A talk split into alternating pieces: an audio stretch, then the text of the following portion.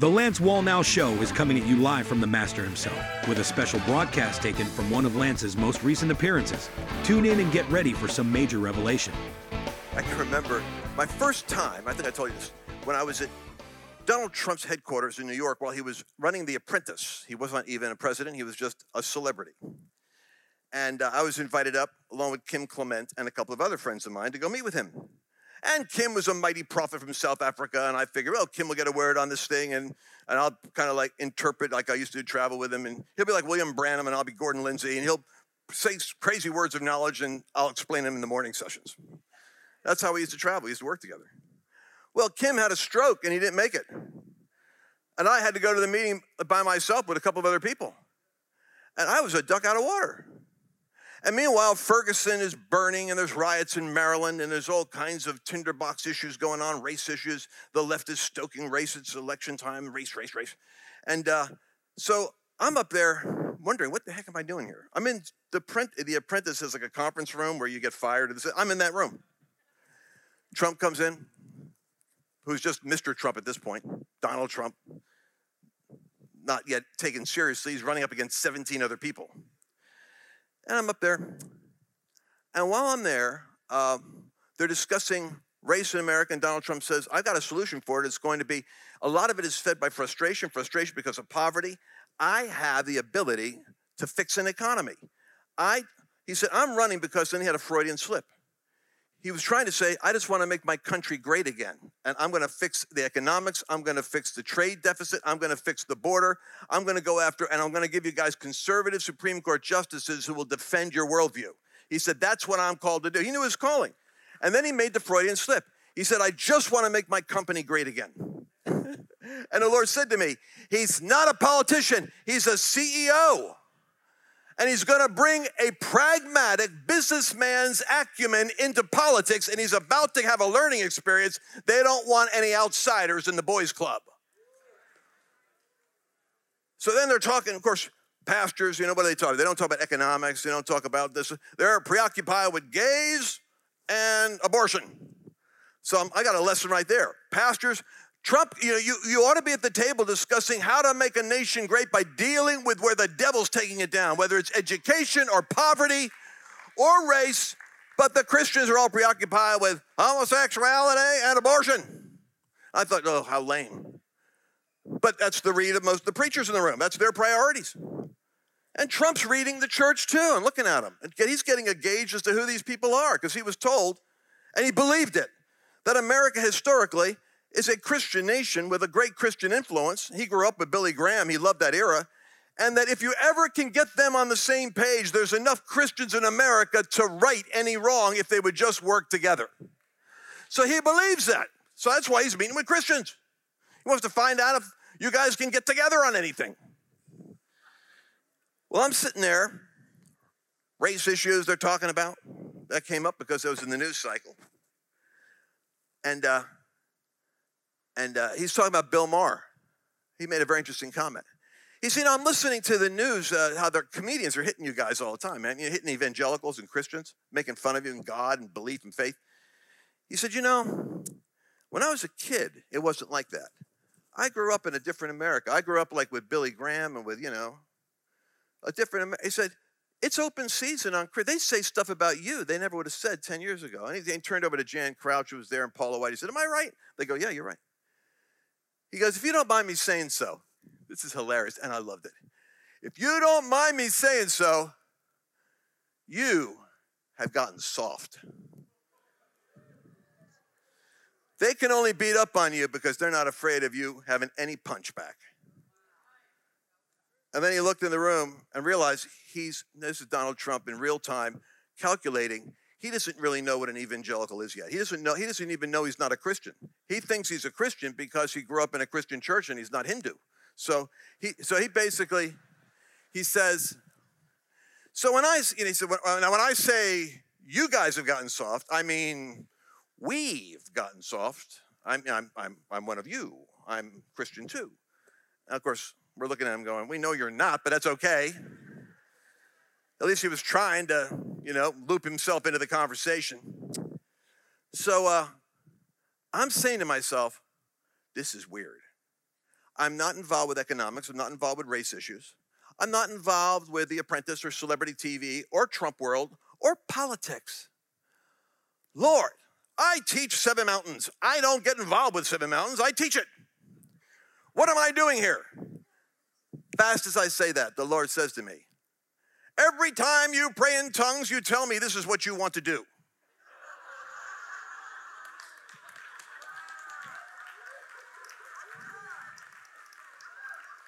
I mean, this was really. Both of my brothers are professors, college professors. I'm a professor. It's a Jewish thing. I guess we're born. My bloodline is, is Levi, Levitical. So we were the teachers in Israel. You have a tongue talking Levite in your presence right now. This is what you get. So we're my brothers, eh, we're an analytical family, and, and my head is trying to figure out what the heck did I just hear God say? Every time you pray in tongues, you tell me this is what you want to do. What the heck am I praying? And that's the point. You should be praying in tongues a lot more.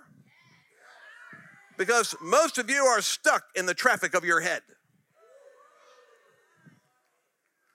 So I was thinking, oh, that's really weird. I'm praying. I wonder where, I wonder where my tongues are taking me. I'm still on that adventure now. The more confused and nervous I get, the more I pray in tongues, and the more confused and nervous I get. So I, uh, I left that uh, meeting and came home, checked on Kim Clement, talk, talked to Jane. He's in the hospital. Something's happened. We don't know what it is. I didn't know. I was nervous. Called Mark Chironna. He and I were nervous because we're all the same age and we're all, if it could happen to him, it could happen to either of us. And we didn't know if it was a demonic attack or what. And just taking you behind the scenes here on faith preachers and who aren't strong in faith all the time. It's like, dear God, what happened? If it can happen to Kim, you know, he was like Elijah to us. We loved him. So I'm sitting down, and all of a sudden, the Kim Clement anointing gets on me because I'm associated with him. We're, we're like best friends. And all of a sudden, I hear my left ear like a ticker tape. The next president of the United States, the 45th president, will be an Isaiah 45 president. The next president of the United States uh, will be an Isaiah 45 president. The 45th president will be Isaiah 45. The 45th president, Isaiah 45. I thought, oh, this is getting freaky, man. I'm hearing voices. I had not heard God talk through my left ear to my right ear yet. I internally process. I could hear God internally. I didn't hear it. was almost like a, a voice whispering in my ear. I thought, uh, you know what the Bible says, try the spirits, test the spirits. I'm not going to get off in any kind of deception now. It's already weird enough. I was at Trump's place the other day. The next president of the United States, I thought, ha ha, I will test the spirits. And so I went to Google I embarrassed to say that was my first line of defense. What number is the present president, and what number is the next? It comes back to me. Barack Obama is the president. Is the president of the United States? He is the 44th president. I said, "Aha! That was a low-level devil. I've caught it right in the front end because if he was the 44th president and he got reelected, that's the 45th president." And then I keep reading. And whatever number you have when you go in is the number you keep, no matter how many times you were reelected. Roosevelt was elected, you know, three times, but he only has one number. Barack Obama is still the 44th. The next president will be number 45. what happens if a natural disaster takes place? We have these weird tornadoes that hit in the Midwest and in Texas, but look at the hurricanes in Florida. People can literally have their uh, houses flooded or they're in a situation where they have no food or access to groceries Everyone needs at least a four week emergency food kit. And fortunately, My Patriot Supply has created a four week emergency kit. And these products will last for 25 years. The interesting thing is they give you a 2,000 calorie per day uh, meal. And that's the key delicious and 2,000 calories a day, because that's what you're going to need to sustain yourself for four weeks in a crisis. We had the uh, a winter freeze here in Texas, of all places. And we had a couple of days where we had no electricity. I'm telling you something, this makes a huge difference. Mushroom rice pilaf, fluffy rice and mushrooms, seasoned with red wine and herb. And then how about starting the day off? Maple Grove oatmeal, old fashioned oats, maple flavoring with a pinch of brown sugar. This is what you want to do four week emergency food kit, and that's just for you. Think about your children. Guarantee somebody around you is going to need help you're going to want to at least have the four week emergency kit. Go to lancewallnau.com forward slash patriot. Use that link and you're going to get a special discount on their special four week emergency kit promotion.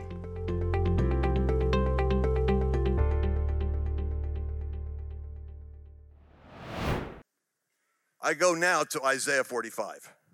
Should have started there, but that's where I went.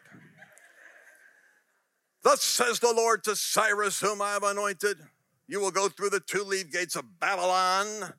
You will break the gates and bars of iron. I will undo the belts of your adversaries, and you will have the treasures of darkness turned over to you. And this I will do for my people's sake, though you do not know me. For verily I am a God who disguises himself. In other words, God's going to disguise himself in the most unlikely candidate possible. This, my friends, will be a rat sandwich for everybody. The Republicans didn't like him. The evangelicals certainly didn't like him. I mean, my gosh, we've got seven clean cut evangelicals running. We got Mike Huckabee, we've got Ben Carson, we got Ted Cruz. Everybody there is just like, they know how to talk Bible. And you got one heathen from Queens on his third marriage. And God says, Yep, that's the one. Right there. All the religious in America are still offended over God's choice. They still can't stand the fact because they're personally embarrassed. Their pride is damaged by the uncouthness, not realizing that God does choose the foolish things of the world to confound the wise. And Donald Trump is a blunt force object like a club in the hands of Samson, mashing Philistines daily. But most of the church world doesn't like to hear that talk. They don't even like to hear my prophecies. But I wrote it in a book in 2015. I said, Donald Trump is God's Cyrus candidate. He is the chaos president. He will offend the religious right. And this is what my friend Kim Clement prophesied. The Lord says, What I'm about to do will be an offense. It will be a positive offense to the Democrats, and it will be an offense to Republicans also. And I thought, that's a strange prophecy because it's kind of hard to get elected in the United States if you're neither a Democrat or a Republican. But he was prophesying that God was going to do something that would be offensive to the system.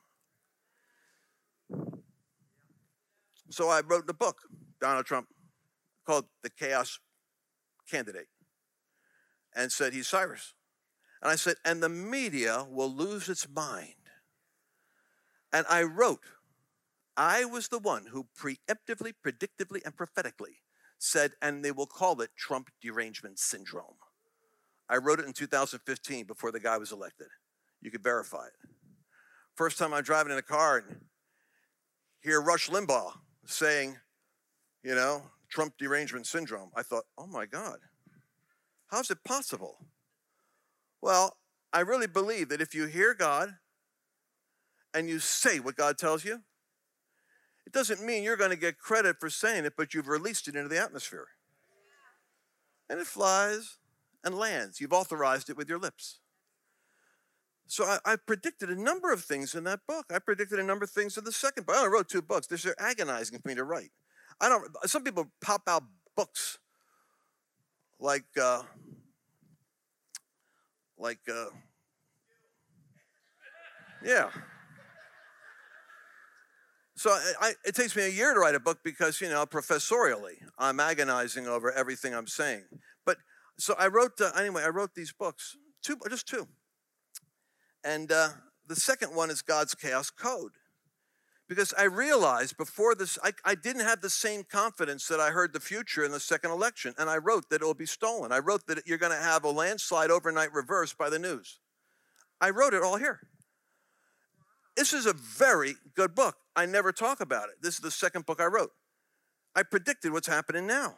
And it's called The Chaos Code because I said it's going to involve Israel, it's going to involve the battle for sheep and goat nations. It's involving something different than the church wants to talk about. But I'm saying it to you here for a reason. And that's because I really want you to embrace the anointing of leading, like Joshua Lawrence Chamberlain on Little Round Top. And I don't want you to to be shaped by the narrative that's in the atmosphere. Had I not been on the inside track, I never would have said the things I said. But having gone to New York, having been with Trump, having tested and tasted and seen the, the, the man himself.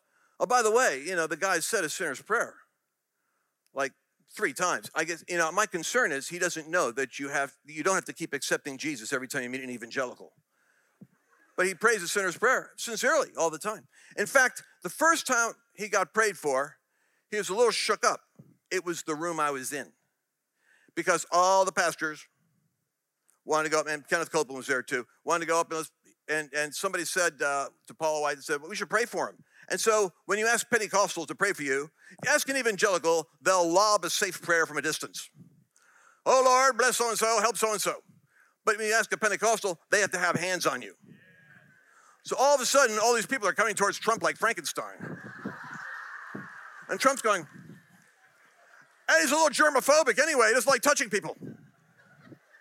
And here come the Pentecostals, hands waving.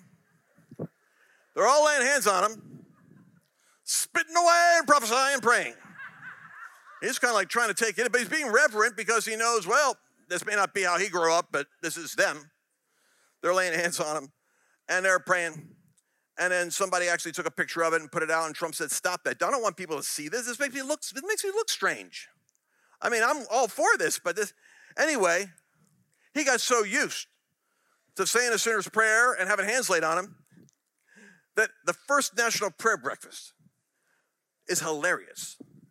Donald Trump goes to the first national prayer breakfast after he gets elected miraculously, and Trump derangement syndrome hits everywhere, and everybody's freaking out. And Cyrus is, you know, being talked about. Bill Maher, who the blankety blank is Cyrus. He's freaking out on HBO because somehow this Cyrus word got out and uh, it's connected to Trump getting elected by these goofy evangelicals. How can they vote for a guy that's a heathen like him? So it was all confusion on the left. The Cyrus narrative is what did it, but then they were tracing it back to me. So I'm starting to get hit all the time because I'm this delirious guy who called Trump Cyrus that I'm the original, I'm like ground zero in the virus of Cyrus. Anyway, so Trump, Trump is there at the National Prayer Breakfast. Now, here's how you do it. I, am part of the National Prayer Breakfast. I've been there you know, for years. I love it. Its origin was Billy Graham. He started it. So with Eisenhower. So um, the way you do it is the president comes in, sits down at the table. A senator, two, two congressmen or two senators get up there, one Democrat, one Republican, both with a scripted prayer. And they both pray now for the president. And one would start, Almighty God, and they don't mention Jesus, they don't want to offend anybody there. Almighty God, we beseech you that by your mercy you will have your hands upon the administration of this president of the United States, that you will guide him, and that you will give him wisdom, and that he will be able to guide him. It's kind of, like a good Episcopal prayer. Well, these two senators come out, Republican, Democrat, ready to do their thing, and the word goes, We will now pray for the president. Trump looks around, he's looking for where the people are that lay hands on you.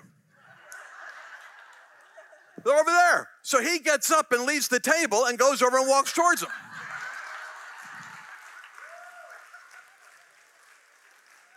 Now, those of us that have trained him this way are exchanging knowing glances like, did anybody tell him he doesn't have to do that? Secret Service all throughout the restaurant. This is the same hotel where Reagan got shot out front. They're all nervous about presidents being in this hotel. All of a sudden, you see people popping up everywhere with their finger in the air. What you doing? What you doing? Because he's not supposed to move. They have everything exactly where he's supposed to be. Where's he going? Where's he going? Where's he going? People are popping up, going parallel, walking through the tables, around the tables. Where's he going? I'm watching this. Meanwhile, Trump's over there. He stands in the middle. And the two senators are going, they don't know what to do. What's he doing? He's like, you talk about a chaos candidate. They don't know what he.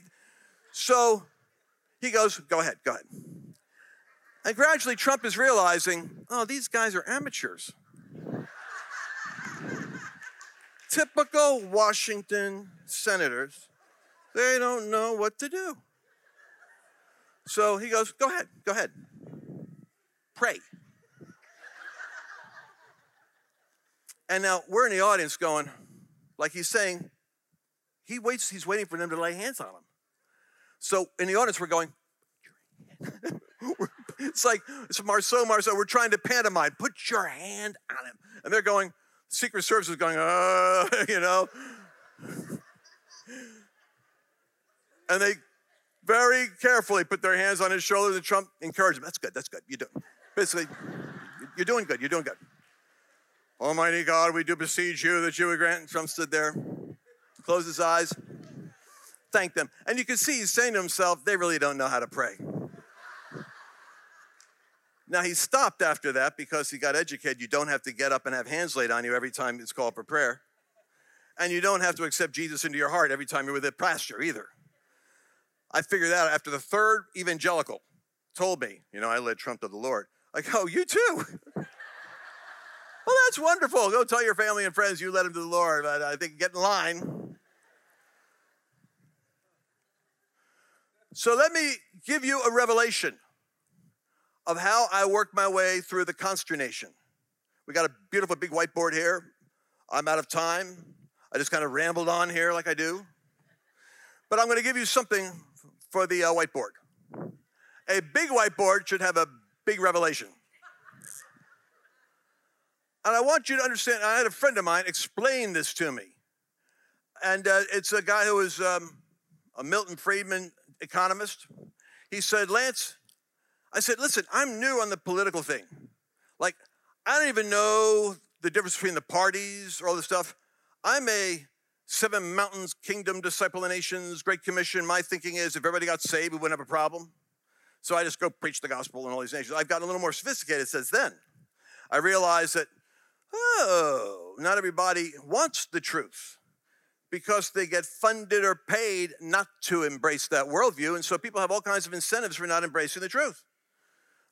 That was a surprise to me. But I learned this. I learned that in an election cycle, I want you all to catch this one revelation that'll help you. That as a Christian, do you know what my job is? My job is to have a biblical worldview. I simply want to know when the Bible says that you know man shall not live by bread alone, but by every word that proceeds out of the mouth of God. It doesn't say Christians. It says man, mankind. God wants to be living according to what He's revealed. So the Word of God is for all people, not just for Christians. Man shall not live by bread alone, but by every word that proceeds out of the mouth of God. I'm going to give this to you real fast. So we should know what does the Word teach about debt? What does the Word teach about marriage? What does the Word teach about children? What does the Word teach about uh, about uh, defense, self defense, or national defense. Because the Bible has revelation in all these areas, and we never teach it because in church we stay away from all those subjects so that we do infinitely deep on getting born again, getting saved, the cross, favor of God, the blessing of God, blah, blah, blah. And we don't go into the other issues. We, we, we've done a deep dive on us, but not trained our people how to engage the world around them or how to even think about these things. So, your, your revelation of the word forms your principles. And the principles is important because you get the word principality out of that. If you have wrong principles in terms of their order, you create chaos. So America has exalted freedom out of perspective. We're so into freedom that we want freedom from God, restraint, and responsibility. But you can't. But if you have whatever principle is preeminent sets up the order underneath. And America's got principalities operating because we bought into the wrong principles. So you got to know what your principles are. And what does the word say about this? This the Bible addresses all of life. So principles will uh, will form uh, your uh, your. These are all going to be p words. So it's going to be what's the, what's the next p? Principles is going to shape your policies.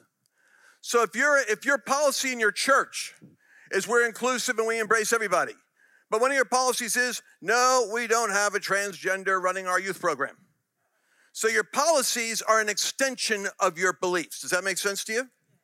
And we don't have anybody in the nursery because we don't know who you are, but we have people all checked out before they work in the nursery. Why do we do that? To protect ourselves from the possibility that a pedophile might want to get into the children's ministry. That's one of our policies. Policies are an extension of your principles. after you have your policies, when you have a number of them economically, gender, relationship, life, uh, marriage, debt, international relationships, the right to bear arms, freedom of speech you now have what's called a platform. Most people don't even care about this, but this is very important because the platform is going to determine what's implemented when that person is in office because you're electing their policies that come together to create a platform. And then, so if you look at it like an iceberg, like this, watch how this works. All of media and low information voters, which you should not be, focus on a personality. They focus on the person. Oh, it's Hillary or Trump, or it's going to be whoever is going to be against Trump. And so, what that means is the politician is the personality that represents a platform based upon policies that reflect the principles that you have as a believer. If you don't have churches teaching these things in application to America, it's no wonder you can get away like John Maxwell saying, stay out of politics this year, just focus on evangelism. And what are you actually going to do? Bring people into an encounter with Jesus and leave them all ignorant while the nation gets taken over by Marxists? And then you'll find out you can't say certain things in that pulpit because of your policy of disengagement you didn't occupy your responsibility properly. God gave you a role as a father or a mother and you abdicated it. So you shouldn't be surprised when the pedophile gets into the nursery because you don't have a policy. And if they can't get into the nursery, they're going to get into your fourth grade class. And if I get worked up, it's because John Maxwell, of all people, is teaching pastors, stay out of politics. Let me tell you something. You don't have to get involved with politics. Get involved with what the Word of God says for principles, apply it to policies for your community that reflect what you think godly, uh, rational living should look like, common sense.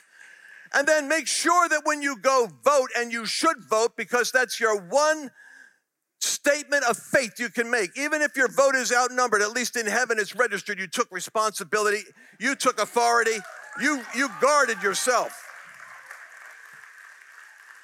And then be aware that the media and the arts and entertainment world, media, which is now I know led by the, uh, the CIA and the, and the intelligence service, they are going to pound and manipulate the news cycle to bludgeon you into alignment with what they want you to believe. But if you've got your principles clear, you understand what the policies are you want for your children, your family, your taxes, your, your right to bear arms, your freedom of speech, make sure you got a platform you're voting for because if that personality gets assassinated or bumped off, that platform continues. Because you're going to staff their administration with platform people that reflect those policies that they got elected on. Does that make sense to you? So therefore, it's going to be, well, Trump, Trump, Trump, Trump. And this is the problem. It's not about who the person is above the water level. That's all people focus on. It's they represent something. And from my testimony's perspective, what we're dealing with is a chaos candidate because America is, is in such a messed up state that God has to use a blunt force object to deal with the enemies America has. And everybody else, I assume, is so compromised in the system. Even the good people, they owe something to somebody. Never forget one time Trump was saying this, and he said, No one gets it. He said, I'm self funding my own campaign. He said, None of you understand what I'm talking about. What he meant was, he's got enemies everywhere because nobody has a deal with him. Because his only deal is with the American people and the people in America that he thinks need to be on at the table is Christians. Which is why I think it's particularly lunar to be adversarial. Unless, of course, I understand the devil will do everything he can to interrupt this, this moment in America because the trajectory we're on is going down. We're praying for a divine intervention, not a continuation. Now, if you grew up, I realize we have a whole lot of people here. If you grew up with a completely different narrative. Everything I'm saying is triggering. But I would suggest to you, we all have warfare with the environment and the belief systems we grew up with. You have to think for a moment that maybe what I'm saying is true. And you realize you're warring against the principalities that shaped your community and your worldview. That's what you're up against. You're up against a spirit that doesn't like what I'm saying. But it's totally defensible. Does that make sense? So the Spirit of the Lord is saying today, He wants you to be conversant on why you believe what you believe.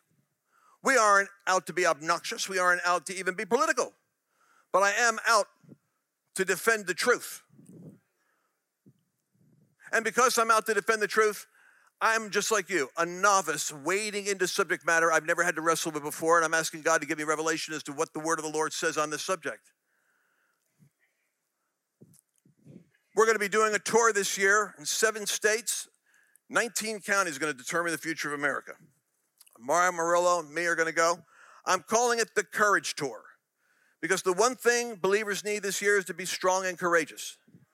Because every every motive in the world will come to make us silent, intimidate us, embarrass us. The whole attack on Christian nationalism, it's making me the poster child for the Christian nationalist perspective and what they're calling dominionism and all this stuff.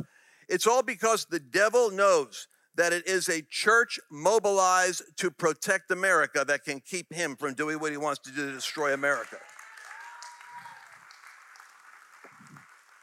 And so, for that reason, I encourage you to, uh, to participate this year in the redemption and the revival and the reformation that is coming to America because the church is actually beginning to wake up and get itself organized. And you know, the Bible says that, uh, that we're not to be contentious, we're not to be strifeful.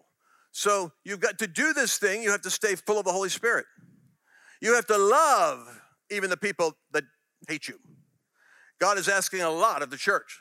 The left doesn't have to do it, and even fanatical people on the right don't have to do it. But if you're a kingdom ambassador, you can only do this if you're filled with the Spirit of God, filled with the grace of God. I'll give you my final verse here. It's from Haggai. Haggai, two chapters. It's the cornerstone of what I wrote here, where God says, I'm going to shake everything that can be shaken. I'm going to overthrow thrones and kingdoms. And my, my final thought for you is I want you to know something. Jesus here is actually coming back to planet Earth. That's one of the great revelations of the Bible that Jesus is returning. And uh, as he's returning, there's a realm here, put a pitchfork there, which is called spiritual wickedness in heavenly places. Those heavenly places, wickedness, have their fangs and their roots into seven spheres of influence in every country media and religion, Islamic fanaticism or jihadism or Buddhism or Hindu or agnosticism is a religion, it's a belief system. They have their hooks into governments, they have their hooks into economies. I want you to be unshakable in the shaking that's coming to the earth because here's what the Bible says God says, I'm going to be the one shaking it. Haggai says, I'm going to shake, I'm going to overthrow. I will destroy the strength of Gentile kingdoms. But in that day, Haggai says, I'm going to take you and make you my signet ring. A signet ring is like a credit card, it goes on your finger. It's the authorization of a very wealthy royal dynasty. Only a few people had it.